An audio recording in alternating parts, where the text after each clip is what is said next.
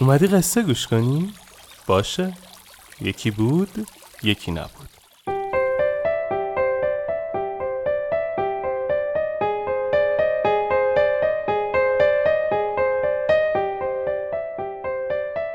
وقتتون بخیر.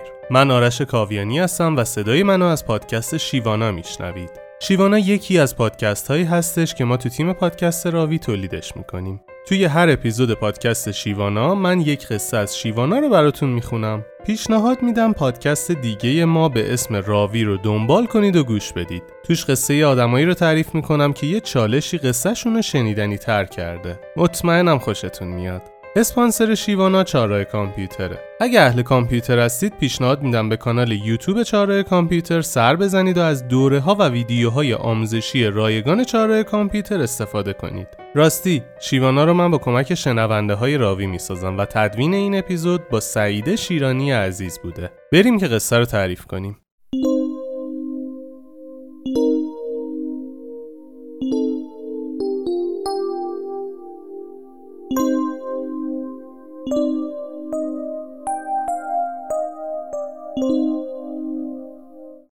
هیزم شکن توانا.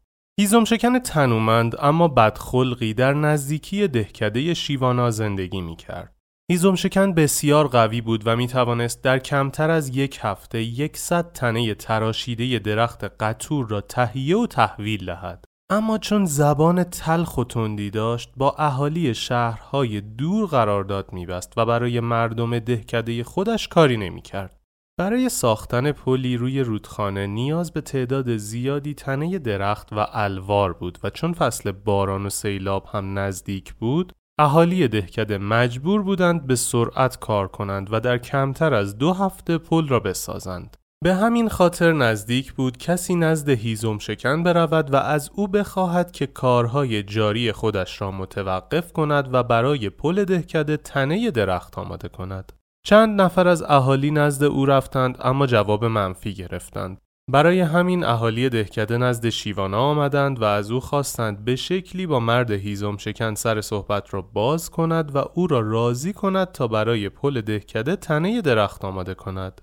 شیوانا صبح روز بعد اول وقت لباس کارگری پوشید. تبری تیز را روی شانه گذاشت و به سمت کلبه هیزم شکن رفت. مردم از دور نگاه می کردند و می دیدند که شیوانا همپای هیزم شکن تا ظهر تبر زد و درخت دره کرد و سرانجام موقع ناهار با او سر گفتگو را باز کرد و در خصوص نیاز اهالی به پل و باران شدیدی که در راه است برای او صحبت کرد. بعد از صرف ناهار هیزم شکن با شادی و خوشحالی درخواست شیوانا را پذیرفت و گفت از همین بعد از ظهر کار را شروع می کند. شیوانا هم کنار او ایستاد و تا غروب درخت قطع کرد. شب که شیوانا به مدرسه برگشت اهالی دهکده را دید که با حیرت به او نگاه می کنند و دلیل موافقت هیزم شکن یک دنده و لجباز را از او می‌پرسند. شیوانا با لبخند اشارهی به تبر کرد و گفت این هیزم شکن قلبی به صافی آسمان دارد. منتها مشکلی که دارد این است که فقط زبان تبر را می‌فهمد. بنابراین اگر می‌خواهید از این به بعد با هیزم شکن هم کلام شوید چند ساعتی با او تبر بزنید. در واقع هر کسی زبان ابزار شغل خودش را بهتر از بقیه می‌فهمد و شما هر وقت خواستید با کسی دوست شوید و رابطه صمیمانه برقرار کنید باید از طریق زبان ابزار شغل و مهارت او با او هم کلام شوید.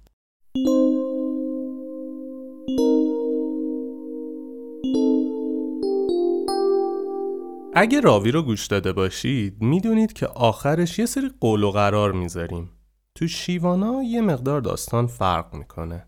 اینجا از شما می‌خوایم که برامون کامنت کنید که این قصه چه خاطره ای رو براتون زنده کرد یا شما رو یاد چه شرایطی انداخت و چه درسی ازش گرفتید و در نهایت چه قراری با خودتون گذاشتید.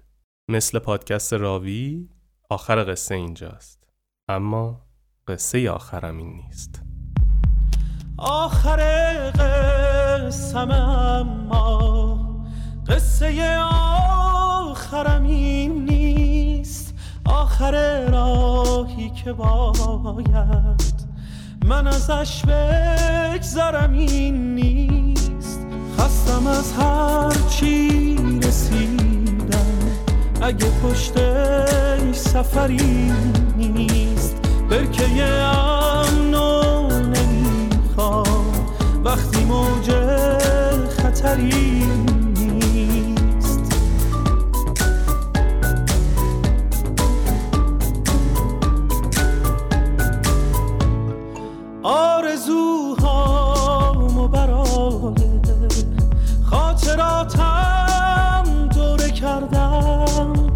کجای خاطر باید؟ پی آرزوم بگردم. خستم از هر چی رسیدم. اگه پشتش سفری نیست برکه امنو نمی‌خوام. وقتی موجه